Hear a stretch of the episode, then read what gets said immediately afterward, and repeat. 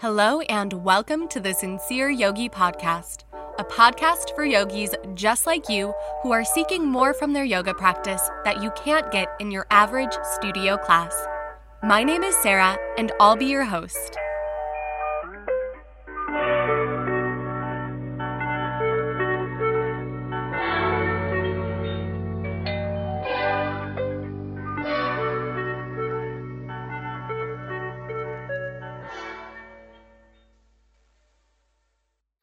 Hello and welcome back, or welcome if you're new here. This is the Sincere Yogi Podcast. I'm Sarah. This is where we talk all things yoga beyond the yoga studio setting. So, the real reason I created this podcast, for those of you who are new, is because when I did my 200 hour teacher training, I so desperately wished that some of these key things that I learned in my teacher training, I knew when I first stepped on my mat. Things like the yamas, the niyamas, the eight limbed path, all of these different philosophies and tools that really just amplify the asana or the work that we do in the studio in a classroom setting. I distinctly remember wondering why there was no class I had ever been to where a teacher mentioned the yamas or the niyamas or brought in the philosophies of the practice that I really wanted to learn and was seeking out in that way of a teacher training. So, all of that good stuff is what we talk about in this podcast. Season one, focusing on the yamas and niyamas, the eight limbed path, and season two, focusing all on asana.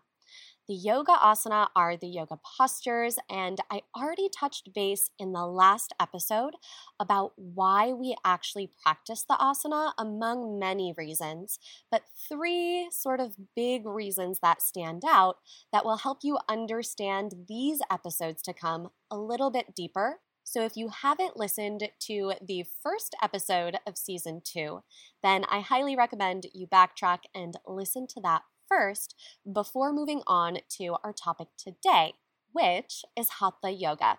So, from here on out, I'm going to be talking about different lineages and styles of asana and practice so that you have a little more information to take with you in your home practice and you know a little bit more about these styles so that when you see them offered in studio, you can pick and choose what style and what class best suits your needs starting off with Hatha Yoga because Hatha Yoga really does set the foundation for so much of our modern day yoga practice. Hatha Yoga is the first time that we see recorded, really, the emphasis on asana or postures as this pathway to enlightenment. So, Hatha Yoga, despite this belief that it comes from the words sun and moon, ha and tha, is referred to in the Hatha Yoga Pradipika, which is one of the first sort of conglomeration of resources on Hatha Yoga it's said that hatha actually means with great effort or with steady effort. So, emphasizing once again that effort of the physical body, that discipline in the physical body, translating to that strength and discipline of the mind. The idea of sun and moon, the solar and lunar energies of the body, and hatha yoga being a conjunction of those two words, is very commonly taught and a very common belief today. That's what I was taught. And then, upon further research and referencing my own version of the Hatha Yoga Pradipika, I realized it was the latter. While Hatha Yoga does emphasize asana, and it really is one of the first recorded asana practices where we see postures being recorded, broken down, and described in terms of their intention and benefits, it also emphasizes the idea of balance and detoxification of the physical body in order to help detoxify once again the mind. So, if you can't already start to see this theme of what we do to the physical body affects how we feel, how we live in our mind. That's really the reason why asana is emphasized because it does have such a profound effect on the deeper layers of your body. So, very much so, working from the outside, going in. And bringing in the practice of mental restraint as well, with the emphasis on asana, with the emphasis on the physical body. There's actually practices outside of your asana practice that Hatha Yoga recommends as well. Some of these practices are even recommended before you start your asana practice. And these practices are the Kriyas. The Kriyas are cleansing techniques that help prepare your body for asana practice, prepare your body for pranayama, and meditation practice as well. Now, there's whole systems of yoga diving deeper into different types of kriyas, but there's six main kriyas that are described in the Hatha Yoga Pradipika, and there's six main kriyas that are commonly taught in trainings and classes today. Some of these are recommended to perform before your asana, while others are more daily habits or to be performed as needed. Disclaimer before we dive in not all of these Kriyas are recommended practices today for various different reasons. And some of these Kriyas are really only recommended under the guidance of a licensed practitioner, whether that's an Ayurvedic practitioner, which is the sister science of yoga and is an approach to preventative practices in order to avoid disease or, of course, a medical practitioner that can perform some of the duties of these Kriyas. So let's just get to it. We'll start off with a Kriya that most of you have probably heard of or already tried, and that is neti. So the neti pot, most of us have heard of it, is a way to cleanse the nasal passages. If you haven't heard of a neti pot, it's essentially a teapot that you fill with water and a saline solution, and you tilt your head and pour this solution into one nostril. As you tilt your head, the water goes up through one nostril and then out the other, clearing any excess mucus, phlegm that may be hanging out in your nasal passages.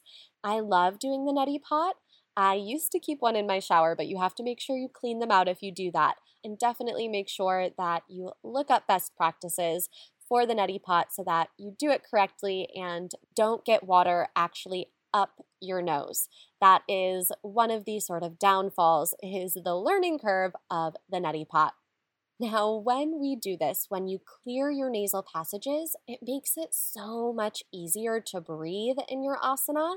It makes it so much easier to practice pranayama, and it gives you a really true sort of look into what is happening in each nostril what nostril might be blocked a little bit more, what nostril might feel open, if one nostril is more dry, what have you. It gives you a deeper insight into your own nostril health. It's a great practice to get into, especially if you suffer from allergies or if you get phlegmy really easily. This is definitely something that you want to try. Moving on from Neti, we have Kapalabhati breathing. Now, Kapalabhati breathing is sometimes grouped in with pranayama, and that's not incorrect, but it is a kriya in the sense that it starts to build that heat by stimulating the bandhas, so deep core engagements in your body, and breathing very quickly. It can be referred to as skull shining breath because, on top of building that heat through that quick drawing in of the bandhas with the exhale, also said to stimulate your brain cells. So, Kapalabhati is often seen in a lot of more traditional approaches to Hatha style yoga in studio classes today. And this is because Kapalabhati starts to build that heat for asana practice and starts to get that purification process going before the asana even begins. That way, you can dive even deeper into the subtle body, into the energetic body in your asana postures when the time comes. Our third Kriya is Trataka. Trataka focuses on the eyes. So, candle gazing is often used to help clear the eyes and strengthen your eyesight. Candle gazing should be done in a dark room so that the flame of the candle is the only thing taking up focus. And you don't want the candle to be right in front of you. It should be a decent distance away so that you can see it, focus on it, but still have that vastness of the dark room surrounding the flame. Candle gazing is a very meditative practice. By focusing on just the flame, by sitting in that deep state of focus, gazing only at the flame, that focus starts to zoom in and you really get engrossed in that candle gazing experience. It's definitely one that I always recommend people at least try. You don't have to get into this candle gazing practice if you don't enjoy it or you don't want to, but it's a really cool, different approach to meditation if you're feeling your meditation practice getting a little bit stale. And of course, it's supposed to be very strengthening, very cleansing for the eyes. Now, this next Kriya is something that most of you might have seen without fully knowing what you were looking at. This practice, whether it was on Instagram or YouTube or in a yoga book, a yoga text, showing pictures of this deep abdominal massage of the digestive tract. Nauli is a practice of bandhas. You take a deep breath in, and then on your exhale, bend your knees, hands to your thighs really drawing up and in through Mula and Uddiyana Bandha. So when we engage these bandhas, these deep aspects of our core, our transverse abdominis muscles, it starts to massage out the organs of your digestive tract. Not only does this help prep your digestive system, get things moving so that you can clear your digestive tract before you practice, but it also helps strengthen the engagement of the bandhas, which, when used in asana practice, allow you to get that more energetic experience and helps prepare you for your pranayama practice. Now, that's sort of the beginnings of Nauli Kriya and a practice in and of itself. But then you also have another layer added where you do stomach churning. It's sort of this vertical belly roll of your abdominal muscles that once again further that stimulation and massage of your internal organs and gives you that greater awareness and control of those bandhas and what's happening within the abdomen in general. The last two kriyas are the kriyas that you don't see very often in a modern yoga practice, and some for good reason and some for good reason. Vasti being the next Kriya, probably more commonly seen in the health and wellness crowd today, and that is cleansing of the rectum through some type of enema.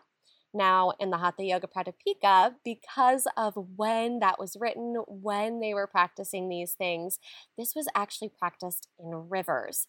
Of course, this is not going to be the recommended modern day practice, but we do know that enemas help help clear out the rectum, allow us to be a little bit more regular, and are very cleansing, helping to avoid future disease and issues within your digestive tract. Typically, this is recommended with warm water. However, coffee enemas seem to be all the rage nowadays. If you're wondering, no, I have not tried it. Would I try it? Would I try it? I don't know. I don't think I would go out of my way to try it, or maybe I would. Maybe that would be a good podcast episode. Probably not, not poop talk. But this is something that there are home kits to do. However, it is also a medical practice. It's something that if you are interested in, look into it, educate yourself, and do your best to practice safely. And the last one is Dhauti. Dhauti is something we don't typically see being taught in modern day yoga in the West. Dhauti is cleansing of the intestines, the esophagus. It helps cleanse the respiratory system, removing mucus. It's said to help with asthma and coughs and keeping that space just free and clean in terms of health. Now, the recommended practices for Dhauti and how it was practiced are just not something that we see today. There's a few different ways that I have seen Dhauti being recommended or referred to in practice. Now, that first way is to make yourself purge. This is typically done with warm salt water. The second way that I have seen being referenced as dhauti is swallowing a warm towel and then pulling it back out. And that can be a very dangerous practice. So, both of those are a little bit more extreme in terms of the cleansing techniques. Now, there are different ways that you can practice all of these kriyas. For example, you have those two different ways to practice Nauli Kriya, a few different methodologies for Neti. So, there is no one way necessarily to practice these cleansing techniques.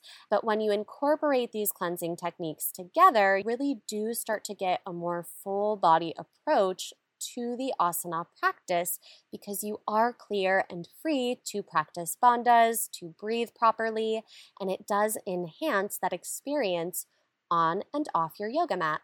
Now, not all of these practices are really taught or recommended or even done on a daily basis.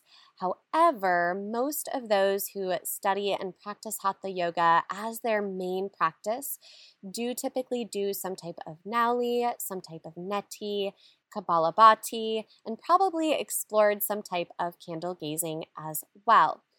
Those practices can be a lot simpler to bring into a studio based setting as well. Now, Nauli and doing that stomach churning does take a certain level of awareness of the bandhas, of the abdominal muscles, but Kapalabhati breathing and even candle gazing is often taught in hatha classes and other styles of yoga classes in studios today, which is a really cool way to see how some of these practices of hatha yoga can bleed into other lineages and stick around in the modern sense as well. Now that you know about the cleansing practices recommended in Hatha Yoga, a major aspect of the tradition of Hatha Yoga, the next episode we're going to talk about the approach to asana in Hatha Yoga. It does vary and it does grow over time. So there will be a lot to unpack in that episode too, which is why we're going to use two episodes for Hatha Yoga because once again, it really does set the foundation for so much of what we see in modern yoga classes today. As always, thank you for tuning in, and I can't wait to talk more things asana with you in the next episode of the Sincere Yogi podcast. Thank you for joining me on the Sincere Yogi podcast. If you want to deepen your yoga and meditation practice, check out my workshops and masterclasses on the Playbook app or join my guided meditation series on Insight Timer. If you just want to stop by, say hi, and see what's up, you can find me at The Sincere Yogi on Instagram.